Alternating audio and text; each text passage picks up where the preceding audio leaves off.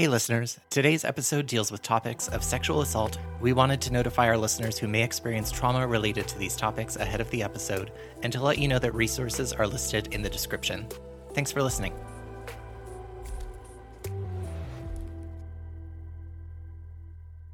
In this true crime law and order podcast, the episodes are presented by two separate yet equally ridiculous individuals. One who researches the actual crime, and the other who recaps the episode. These are their stories. Howdy who. So, no, I have. Did you just say Heidi who? I said howdy who. Might be even worse. Oh, it sounded like sounded like Heidi who, but I mean, Welcome to the stage. Howdy, howdy who. Howdy. oh my goodness. What's new? a whole a whole lot of nothing. Um Yeah. we've been rewatching a lot of old Dateline episodes lately. Ooh, wow. Yeah. So when I tell you to watch BoJack Horseman and She-Ra and 30 Rock, well, this is the thing. It's it there's categories of shows that we watch. And so when we finish uh Legend of Korra, then we'll move on to another animated show. Okay. And- Okay. Yeah, so this is like the kind of stuff you can watch in the background while you're doing other stuff. Got it. Dateline episodes that we've probably seen or seen something about. Oh, you know what else we've speaking of true crime and law and order, we've been watching um a lot of the People's Court and Judge Judy and like random judge TV shows while we're like eating dinner and doing things. wow. we found a bunch of like uh streams on YouTube of like all these like recent court TV show cases. It's very very compelling, very light and easy to watch, let me tell you. I never think to watch YouTube on my television, but I guess I can. Yeah, we do it a lot when we when we don't want to watch something that we have to focus on because it's just like by default if it's on YouTube we probably won't have to. Yeah, because it's like shorter and kind of whatever. Exactly. And free.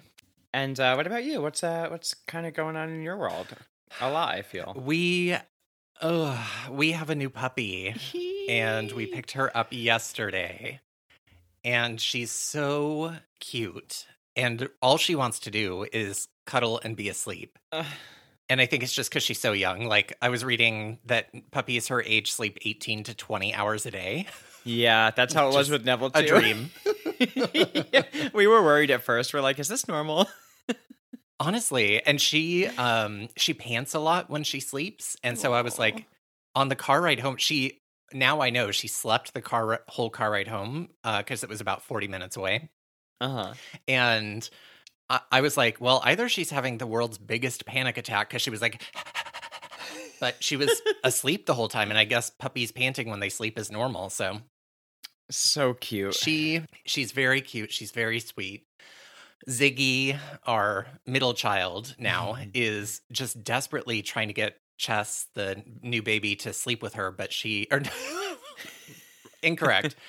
she is desperately trying to get Chess to play with her, and Ch- and so she's like pouncing at her and like doing a lot of the like uh you know butt in the air race car pose for Oh, that dogs do when they want to play. And Chess is just like, what is going on? like she does not understand what's happening. is she like scared at all by Ziggy and Shawnee, or is she kind of like, She doesn't seem scared by by Ziggy, and and I think part of that is like Ziggy also eh, has just been like very eh, curious about her and like sniffing her and giving her kisses and stuff like that. And so she's being very gentle as well as very playful. And she's only done a couple things where like she like pawed at her head and it made the baby yelp because she was like, ow. oh my gosh? Shawnee, on the other hand, our our eldest, our 12 year old, she wants absolutely nothing to do with the baby. And As uh, expected, has right? snarled. Yeah. Oh, yeah. She's such a crank. But she did so well with Ziggy after the first few days. So I'm curious to see if she does really well with the new baby as well.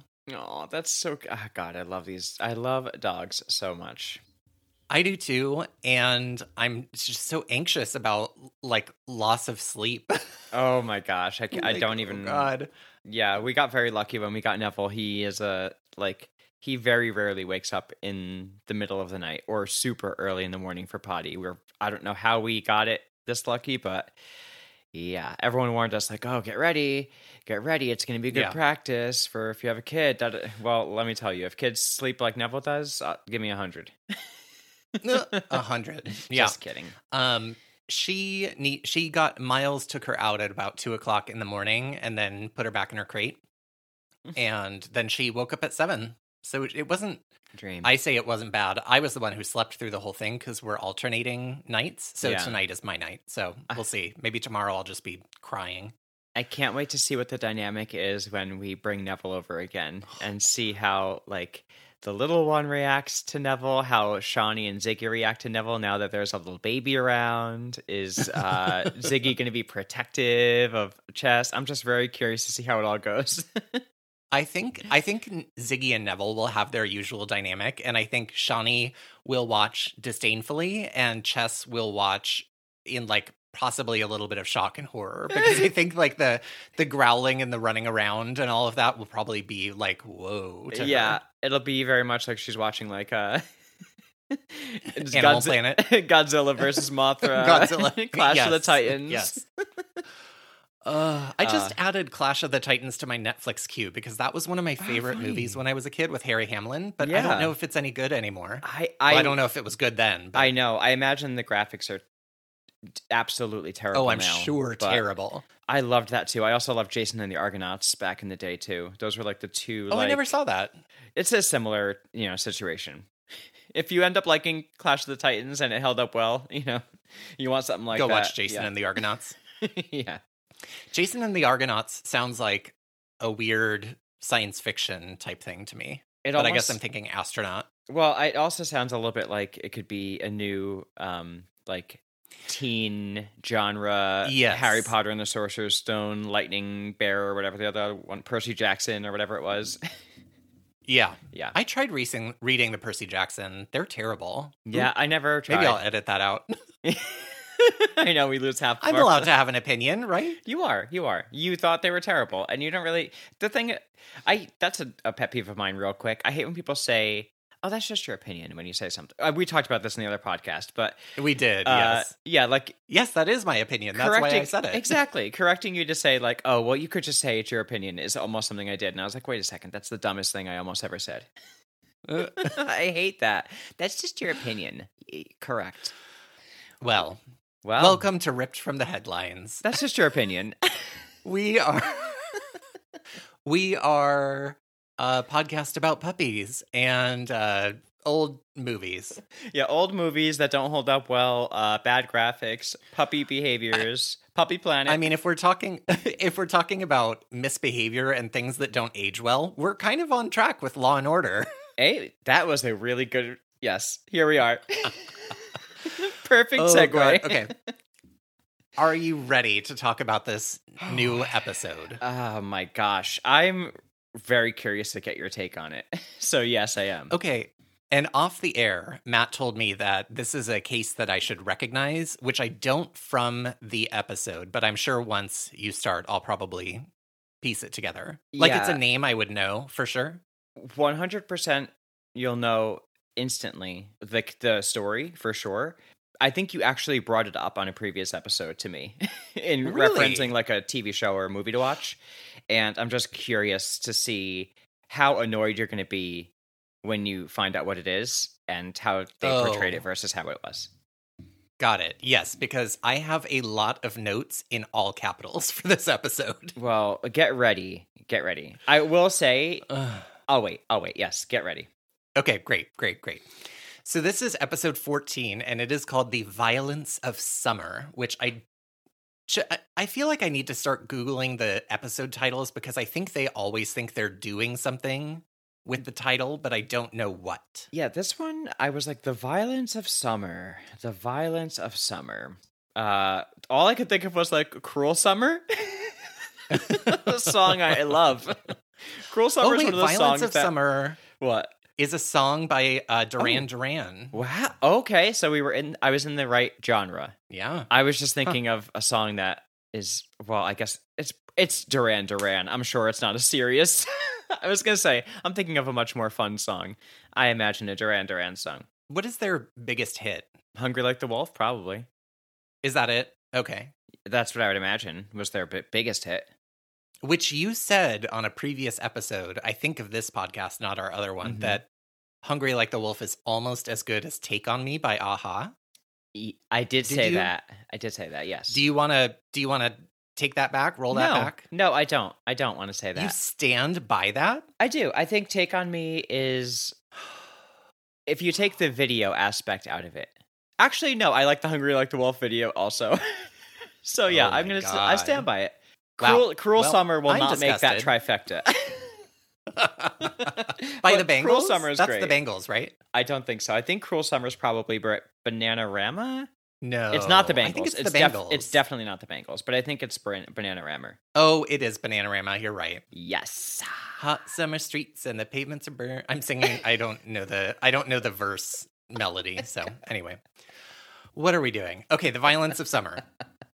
An episode titled after a Duran Duran song. I don't know which came first, and I don't frankly care.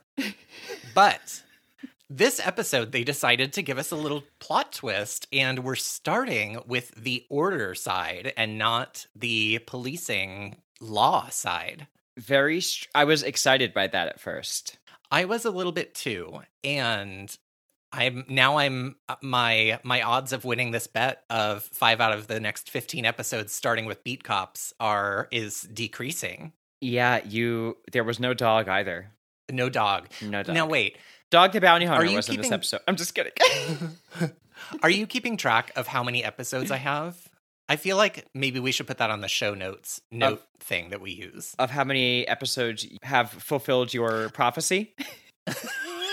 I have the episode marked. My prophecy. yes, ends prophecy. the new fantasy series coming to Amazon. oh my god. Um, we I marked the episode where you me- where you mentioned it. I'll look back at it and I'll I'll put it in our shared note. And I also marked yeah each episode my notes. I I put I copy and paste that line so I remember to look for it in the episode. so yeah, I'll put Okay, it in our, perfect, our shared great. note so you can see how it's coming okay, to fruition. Perfect. That's great. Okay, so this episode starts with Robinette talking to some woman in a courthouse, and my note says that their conversation is almost entirely incomprehensible. And I like watched their conversation, and then my note to myself says, Dear God, please don't make me have to go back to the beginning of this episode to try to make sense of this conversation. Because there are moments like that in Law and Order where they're doing their like 90s cop legal slang things that honestly at times I feel like I need Google Translate to tell me what's happening. Yes, I think they were purposely like that. And and there are times where I'm like I'm just going to skip over this and if I have to go back to it and figure it out, I'll figure it out. I also went back when I heard the beginning and I Okay. like I watched it over again and I still don't I I'm with you 100%. I still don't know what they were talking about. I'm going to pretend it didn't matter. I don't think it does. Yeah. I think it was kind of a little stage setting, but it it we'll get there. Mm. Okay. Oh my god. I think I know exactly what case this might be. Mm. Maybe. Can I guess? Will you tell me? Do you want me to tell you? No, I, I want to be okay. I want to be surprised. So you can guess if right. you want, but I will not tell you. there are some key details that changed if it's the case I'm thinking of, and you don't have to acknowledge this. But the closest thing that comes to mind as like a really obvious case is the Okay. If that's the case, they really, really, really changed the story.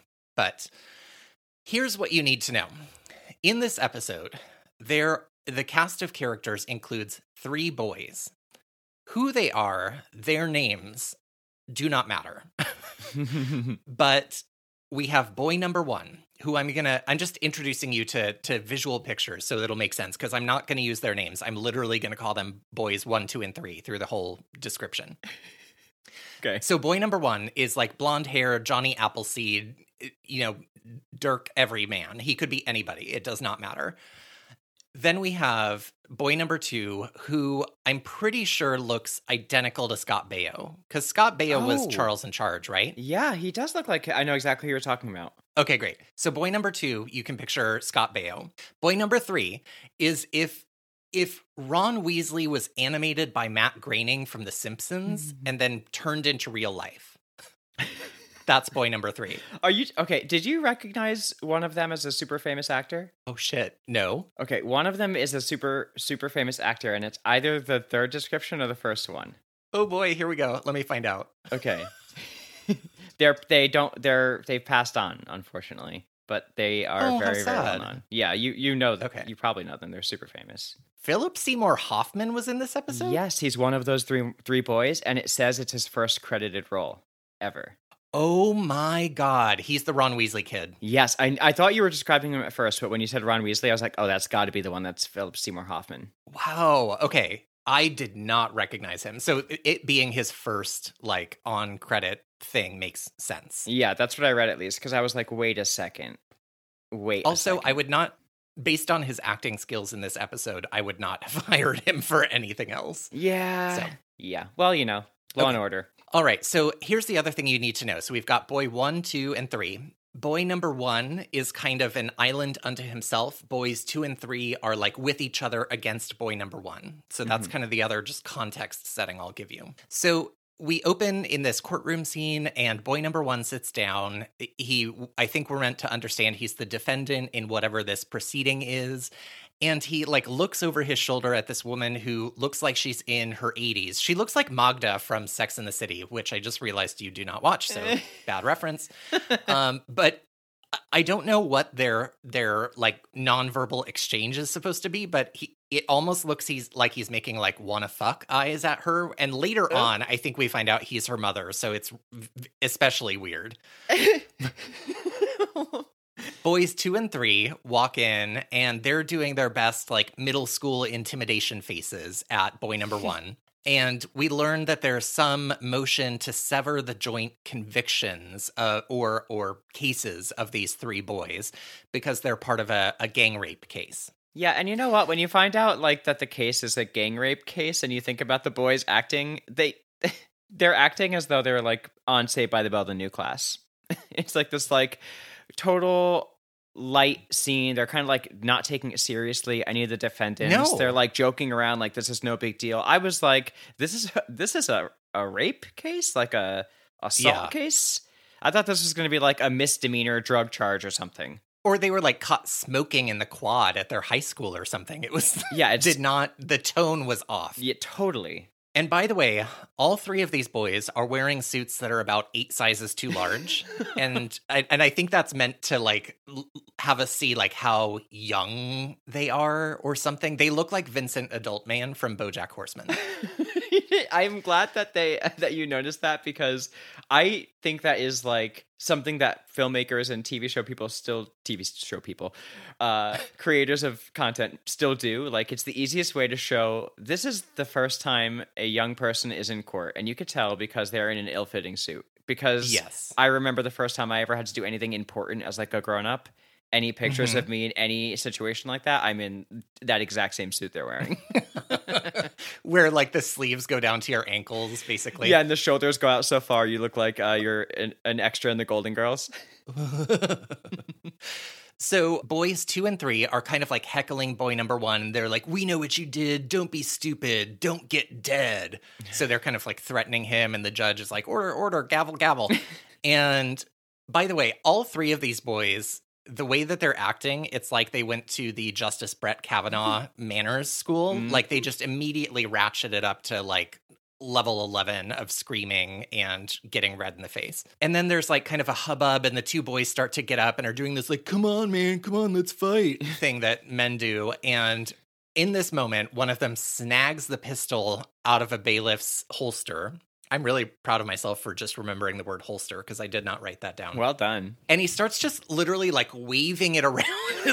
okay, number one, I don't think Law and Order has hired a kind of like a I don't want to say choreographer, but a choreographer because there's like this moment where he's literally like waving the gun around like he's fucking twirling a lasso.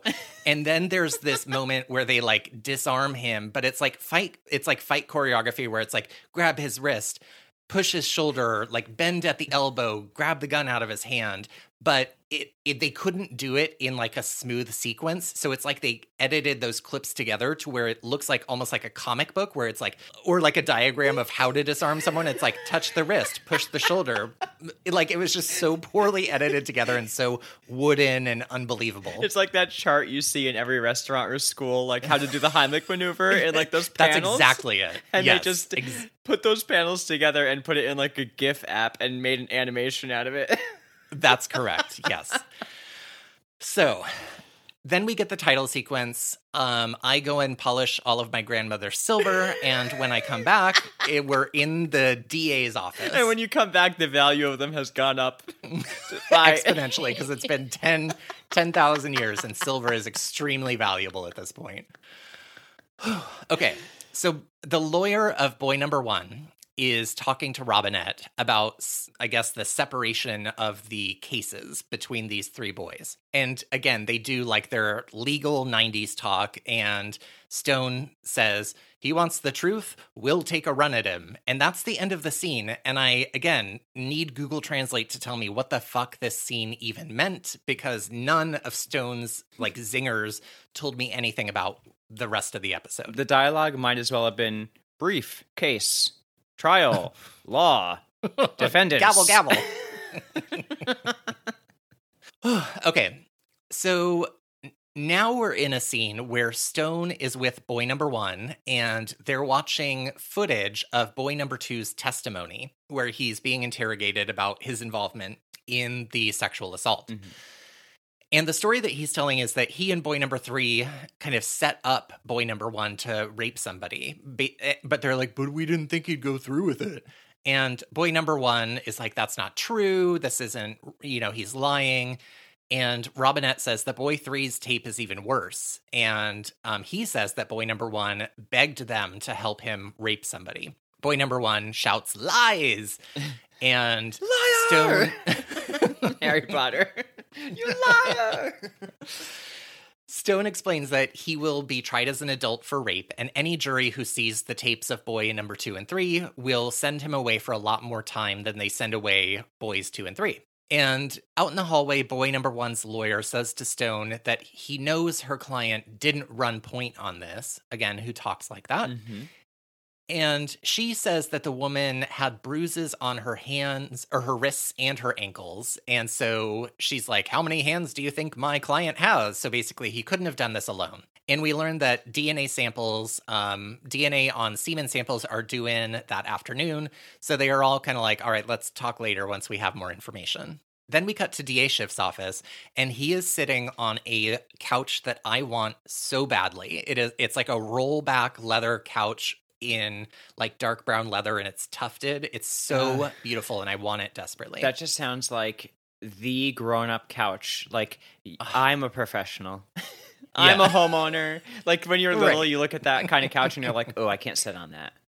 No. That's for show. That's the kind of that's the kind of couch that exists either in lawyers' offices, therapist offices that are really rich from the 80s and 90s, or in a room in your like great aunt's house that you only look at. Oh, in the library at like your grandparents' house or something. So we learn that the assault survivor is a woman who apparently doesn't remember very much of the assault, but we do learn that she's also a reporter. And we kind of get the sense that Stone doesn't like the type of journalism she does, that she publishes garbage. And he refers to her work as all sizzle, no steak. Come into Sizzler this week for all sister no steak extravaganza. all you can eat shrimp, five ninety nine. Lots of shrimp, no steak. So, da, da, da, da. okay, so Stone says he doesn't like her and he thinks a jury won't either. And my note to myself in all capitals is that shouldn't matter if the person is unlikable or not if they've been assaulted. Yeah, and I honestly was very confused. I'm glad you explained that because I, until you just said that, was very confused about like what was Stone's problem with her. I really didn't get Yeah. it. So I, Yeah, yeah, glad it- you it's like- listened harder. I think he basically is like her journalism is kind of national national enquirer. I guess Is so. that- I guess that's the Yeah. the vibe. Yeah. She's basically the reporter from Harry Potter. What's her name? Mrs. Swizzlestick? Um, Wait, is it really? No. No, it's like uh, Rita Skeeter. Rita Skeeter. I wasn't that far off with Mrs. Swizzlestick. So while they're having this conversation, the report comes in that the semen sample matches none of the boys, and so Stone thinks the case is dead in the water. And Schiff and Robinette basically say, well, there must be another assailant. Maybe the boys are hiding something. Go find out what you can find out. So Robinette goes off to check and see if she has a boyfriend. Uh, Logan and Greevey are out in the hallway and they're like high on life and like are playfully jabbing with Robinette about the gun incident in the courtroom. And they're like, "Oh, you like disarmed him. Good job, Robinette."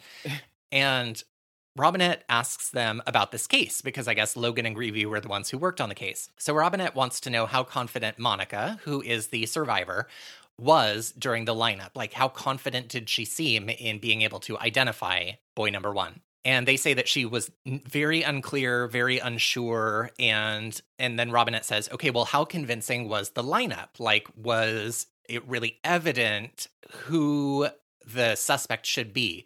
And Greevey says that the kid, boy number one, stuck out like a sore thumb. He was like shaking and super scared. So the the uh, eyewitness like lineups evidence is also kind of suspect and uh, may and could people could poke holes in it essentially. And so Robinette goes back to talk to Stone, and Stone happens to be holding a newspaper that talks about the case. And nobody is naming Monica's name, but apparently she's such a public figure that um, and evidently pretty disliked by the other members of the press that they're essentially all but naming her in articles about the the rape. And essentially and one of the articles says that she was there to buy drugs because i guess she has a previous conviction for drug use or people knew that she used to use drugs occasionally.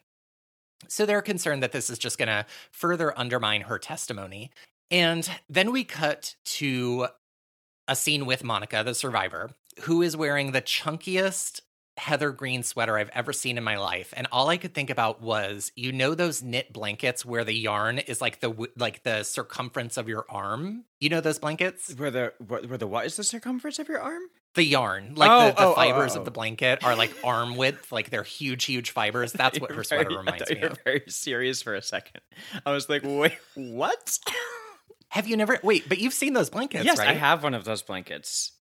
You do not have one of those blankets. Yes, well, not in my possession right now. We grew up with one of those blankets on the back of our couch. Are you talking about the, I, the blankets that have like the the the fibers of them are they're yarn, but they look a little bit thicker and they have like the flowers traditionally like uh, they almost oh. look like patchwork, like on Roseanne. No, no, no, I'm not. No, definitely not. So I'm definitely not talking about it. They seem a little thicker. I mean, I the literal yarn is the like circumference of your wrist. Like it's that. I don't remember this. Okay, I'll send you a picture right now. They're called arm knit blankets because they're the yarn is so large people actually use their arms as the knitting needles. I totally did not think I thought you were making it I didn't think this was a real thing. Oh no! I mean, I I am making a joke about her sweater being no, that but chunky. I, I don't think I've ever seen something like this. Oh my god, I want one so badly. Wow, aren't they cool? Where do you see these? I feel like I've seen them everywhere on the internet for the last like five years, but I don't know. I, I think they're kind of like the oh thing you get God. on Etsy or something. Like you have to have them made. I think I've never seen them sold somewhere. I have never seen something like this in my life. I'm looking at the website you sent me, and if you scroll down, it has like like step by step of someone kind of making it. Yeah. And I can't believe that they're actually that big. Isn't it fun? Because the picture at the top, from looking at that, it looks like a blanket I have, kind of like a style yes. of blanket I have, and that's what I thought you were talking about. I thought you were just exaggerating it for like comic effect, but it really, they really are that big. Yeah. Holy shit.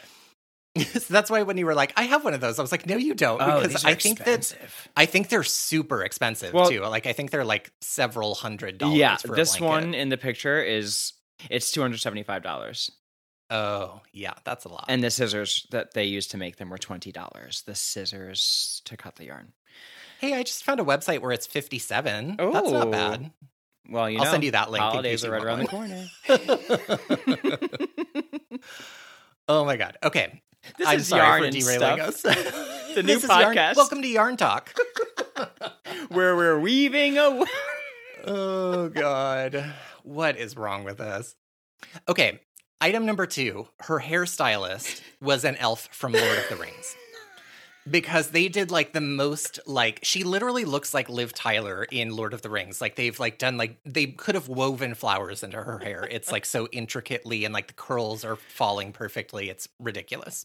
Their conversation is also very strange and they're arguing because I guess they know each other. He hates her journalism, she doesn't like him, and he says she's she, their conversation is very strange. He says things like, it's not about abstract application of the law, which, what does that even mean? It's a lot of words in a row, and two of them have the same first letter, so it sounded really good. Here's the thing I think a decent amount of the writing on Law and Order is them taking a bunch of words that have to do with the law, shaking them up in a cup like Yahtzee, mm-hmm. and then throwing them on the table to see what words they get. They're literally playing Boggle. yes.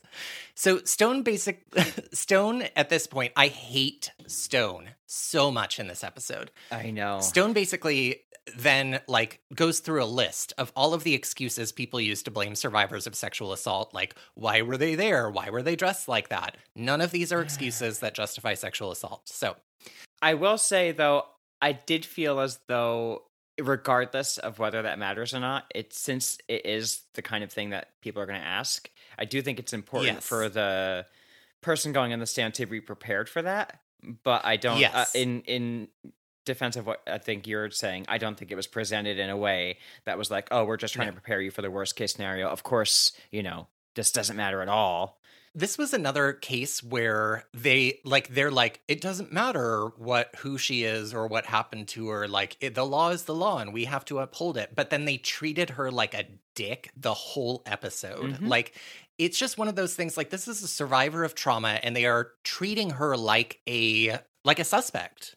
Okay so stone does not say like unfor- none of these should matter like all of those are terrible excuses but he does say like a jury will wonder these things Mhm. so again like i i think that they're trying to make stone into this person who is presenting everything logically to her of like things that they could expect in the case but it's just really clumsy Very. So Stone breaks it to her that without her testimony, they're going to be unable to prosecute. And she's pissed because they had told her before that they would be able to do it without her testimony.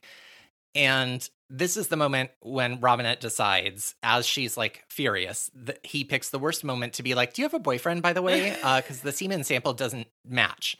And so, and she's like, What the fuck does that matter? And, um, And then Robinette Again, is because- like, uh, I, I'm embarrassed by this, but I, I, I just kind of want to take you out for dinner, and I didn't know how else to ask. So sorry, sorry about that. But like, yeah. so no boyfriend.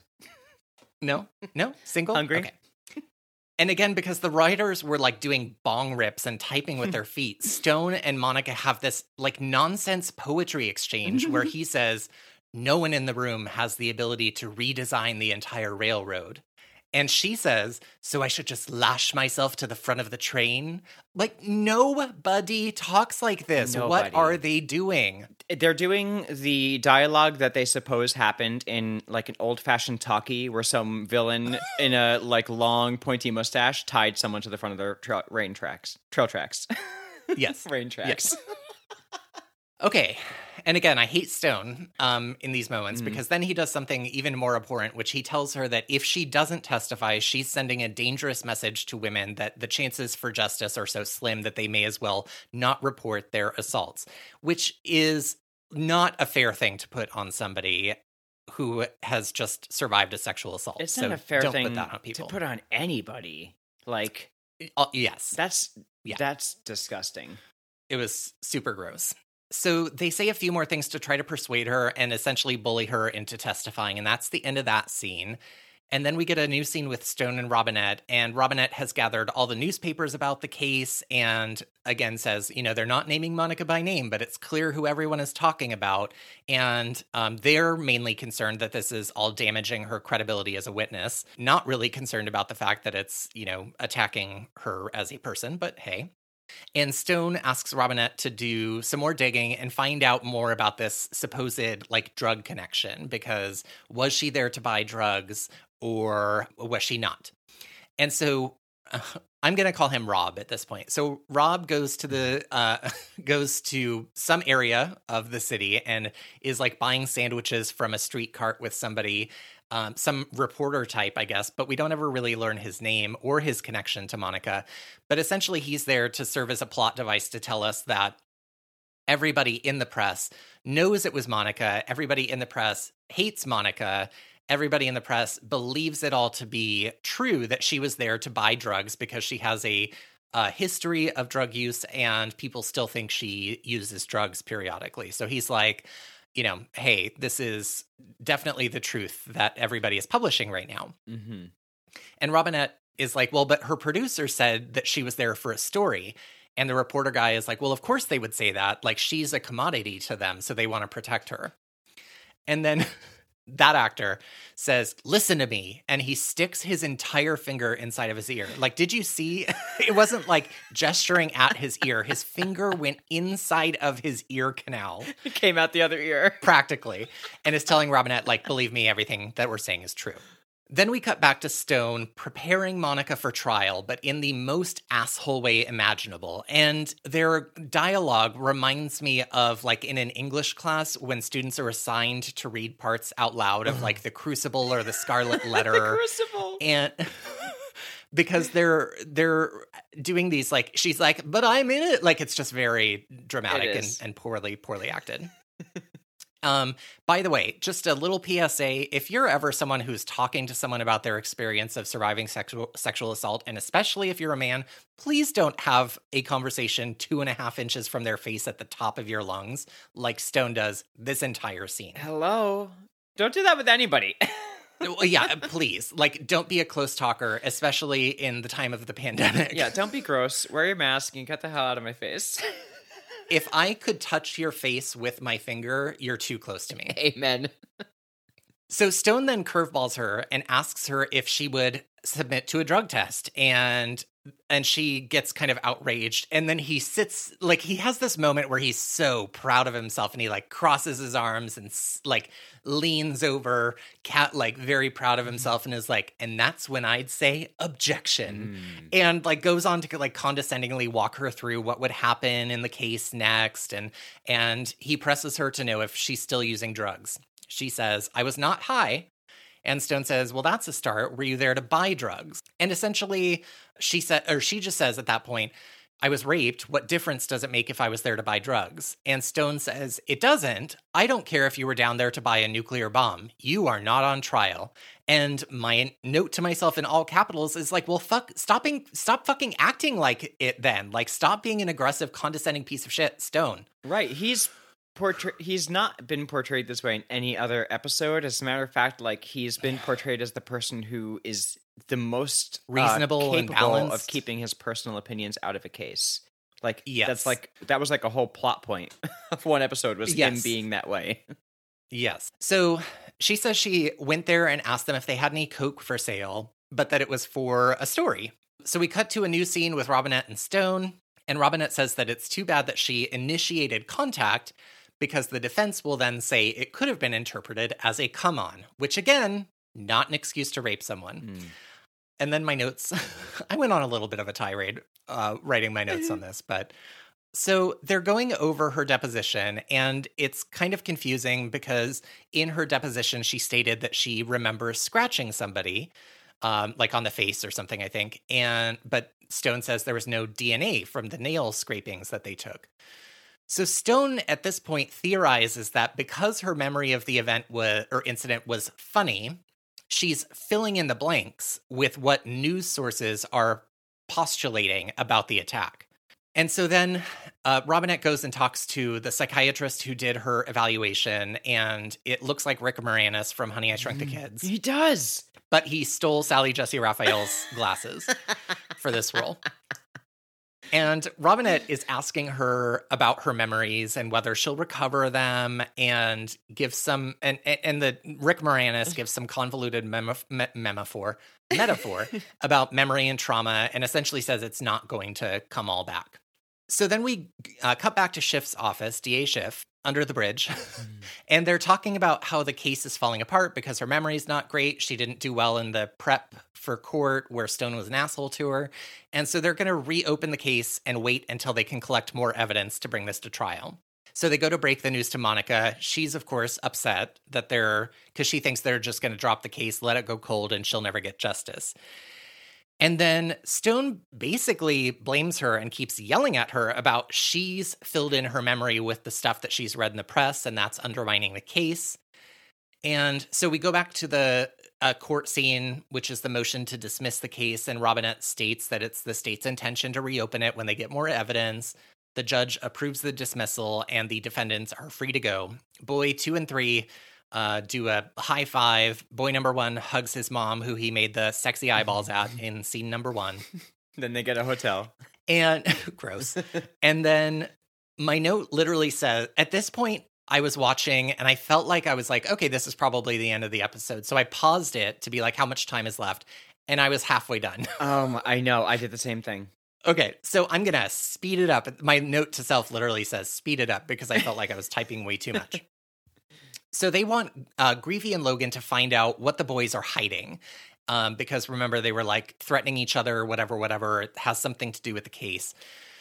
And Greevey and Logan go to the scene of the attack to walk through the report of the incident and see if they missed anything. Through this, they kind of discovered there were a couple of apartments that they had missed during the canvas of the neighborhood. And Greevey says, let's head up there and interview them. They interview one woman through the chain on her door, another woman holding a baby who says that she was in labor at the time, so she didn't hear anything. She says, though, that uh, she heard there were more than three boys and says that the guy in apartment C knows all about it uh, because he heard it all. He heard there were six or seven guys. So they go and talk to him. And he says that he heard most of the assault, but wasn't sure what was going on, so he didn't call the police.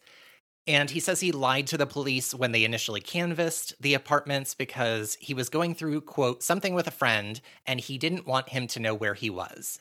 And defends himself uh, against not having called the police by saying, Do you know how much bashing goes on in this neighborhood? And it was at that moment where I was like, Oh, they're they're like queer coding this character as like, you know, okay, in Mrs. Doubtfire, mm-hmm. there's the actor with the funny, with not the funny voice, but the very distinct voice, yes. um, who's like the hairdresser brother, mm-hmm. matchmaker, matchmaker, get, make me a match yeah. scene. I don't, I don't remember the actor's name or the character's name, but I, I see him very vividly in my head. Okay, that's kind of who they're trying to make this character into, I think. Yes, they're doing the very typical birdcage type gay. yes. You know? Yes. Yeah. Yes. The only type of gay that you really saw at this time, unless it was the total opposite, talking a mile a minute, has to be the center of attention. Are you talking about James Charles? I was thinking more of like Jack's character on Will and Grace, but I mean, oh yeah, yeah, yeah. Okay, and I'm thinking of Harvey Fierstein. That's who that actor's name is. Oh, there you go. Okay, yes. Okay, so he says he heard maybe five, four or five guys, and then he's like, I don't know, maybe it was only three. So he, this is all going nowhere. Yeah, it's so totally pointless. It's totally pointless. Other than it sets us up for the next moment, which is where Logan says, Hey, if it's about repressed, repressed memories, let's do hypnosis on her and see if that like uncovers the repressed memories. Hmm. Stone approves it, uh, but is like, we can't rely solely on hypnosis as a testimony uh, or as you know evidence because uh, you know people will poke holes in it, blah blah blah. So we have no. to link it to something substantive. No, they hypno. That's solid. that is like the most solid police. I when I thought when I heard that, I thought. Ah, I'm so glad finally someone said it. This whole episode, I was like, why has no one gone to Madam, uh, Madam Marvel's uh, tent and and get a reading. Like what what are they doing? Sylvia Browne is waiting. She's waiting. Just give her a call. Give Patricia Arquette a call and let's get this case done. You're wrapped up. I guess nobody's dead, so uh, Patricia Arquette wouldn't be much help. Your husband will never satisfy you. oh my god. so good. Okay. Hypnosis. Thank you. Hypnosis. So, blah, blah, blah, blah, blah. Okay, so we cut to the hypnotist. She's in an interrogation room.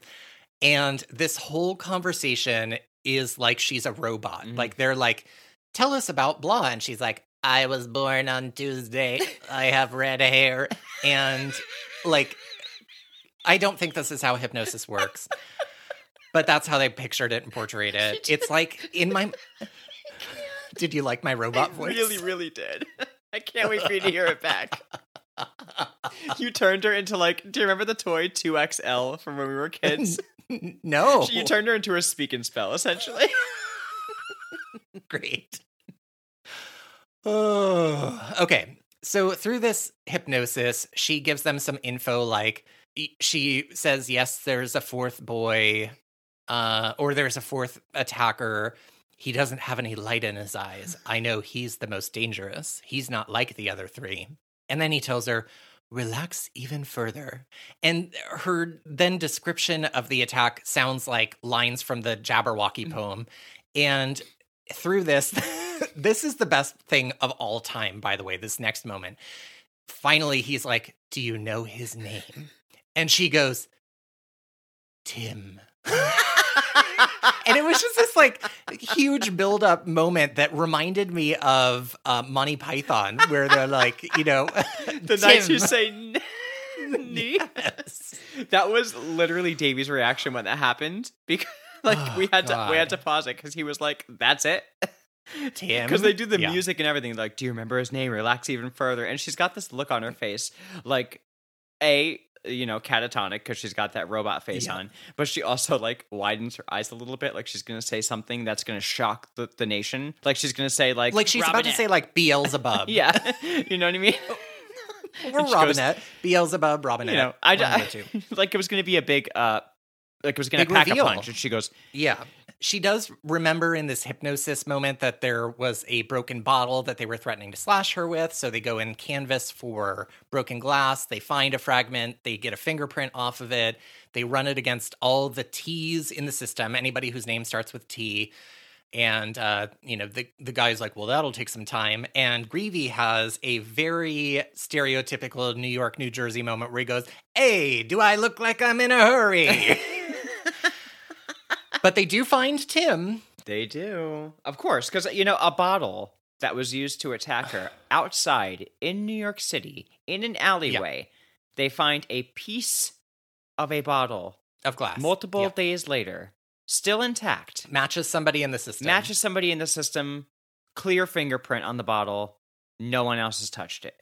Yeah. Oh, and did you did you mention what they found the bottle with? did you forget? Salad tongs. Salad tongs from Logan's kitchen. That's right. He I forgot. said he was going to wash them off and use them again. Boy, this episode. I'm going to pass on the salad Okay. at Logan's house next uh next uh, Sunday dinner. Yeah. Next time he invites you over for a little Thanksgiving, pass on the salad. Like I brought a kind bar, thanks. So they decide that they're going to need more than Tim. Mm-hmm. Uh, so they go to break boy number one and get him to kind of uh, roll on Tim. They manage to convince him to roll on Tim, and we get a like jazzy keyboard victory song while they like Mm-hmm. bust in Tim's apartment. And Tim, by the way, looks like Charles Manson in a pair of Hanes tidy whities. Oh yes. And not in a good not I didn't mean that oh yes to sound like a good thing if it did. oh yeah. Um I don't actually remember seeing his face. I just remember seeing like hair flying around. um his face might as well be like one big furrowed brow. Okay, great. So then we cut to the interrogation room and they're liter- literally twiddling their thumbs, mm-hmm. waiting for Robinette to come in. And he tells them or asks them, Hey, when did you read Tim his Miranda rights? And we discuss- discover there's like a little bit of a fuck up where they sort of like were taking him out and maybe they got interrupted reading his rights, blah, blah, blah. And who points this out? But possibly the biggest guest star that I think could ever be on Law and Order. Oh yeah. Samuel L. Jackson plays like this walk on role as Tim's lawyer on Law and Order. Insane. Like Samuel L. Jackson. what the hell? Unbelievable. I read that he wasn't that big at the time, but he was still like No. big enough that it was a big deal. For a tiny little part. It was so because you know what? I feel like on SVU, when I when I watched SVU back in the day, like they would have like Martin Short come on and play Yes. like this character for like a multi-episode arc Exactly. or something. Usually and you would expect something Yeah, usually they're like a big part of the episode. Yeah, not this. Not- Samuel L. Jackson is literally like I'm going to tear this case apart, and then just walks out the door. I think he's got like three lines or something. It's like really Yeah. small.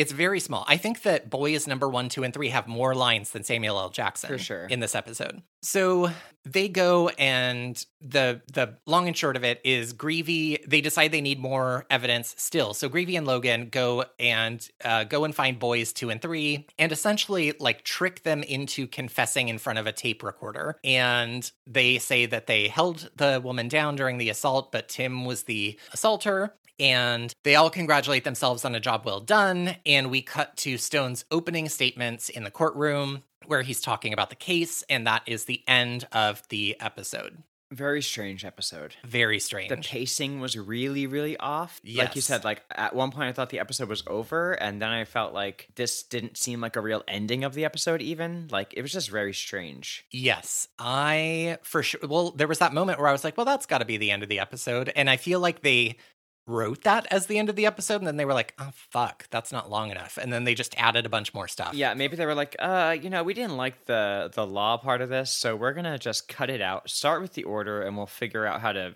extend the episode at the end. Work it in there eventually. Yeah. Well. Okay. Tell me, tell me, tell me, tell me. Okay. All right. So the uh, episode is inspired by. You oh, are oh, correct. You are correct. oh, I feel so vindicated. Yeah, shocking, oh right? God. Shocking that. Are you are you going to be able to do this case in this I know. episode? Or I know. oh my gosh. Okay, so I did. I'm going to remove my guess, and I'm going to remove the part where I found out if my guess was true or not, because or correct or not, because Matt just told me what the case was, and it's a big case, and I feel like I want I want to give it. I feel like we should give it its its due uh, attention. So we've decided that this week is going to be the recap of the Law and Order episode, and next week we're going to dive into the case. So stay tuned for next week's episode. Yes. Stay tuned to hear me tell you about the true crime that inspired this. Yes, and we will see you next week. Yes, and in the meantime, find us on social media, engage with us, send us uh, any feedback you have. If you have any guesses for what the true crime is, if you're unsure, Ooh, um, yeah, please send it to us and we will read them on the air and uh, confirm if you got it right. So that's right. let us know. Uh, you can reach us at rippedheadlinespod at gmail.com. You can find us on Twitter or Instagram at Ripped Headlines, and you can find our Facebook page. Just search for Rip from the Headlines, and uh, you know, reach out to us. Let us know what you think. Yay. Yay! Okay. Until bye. next week.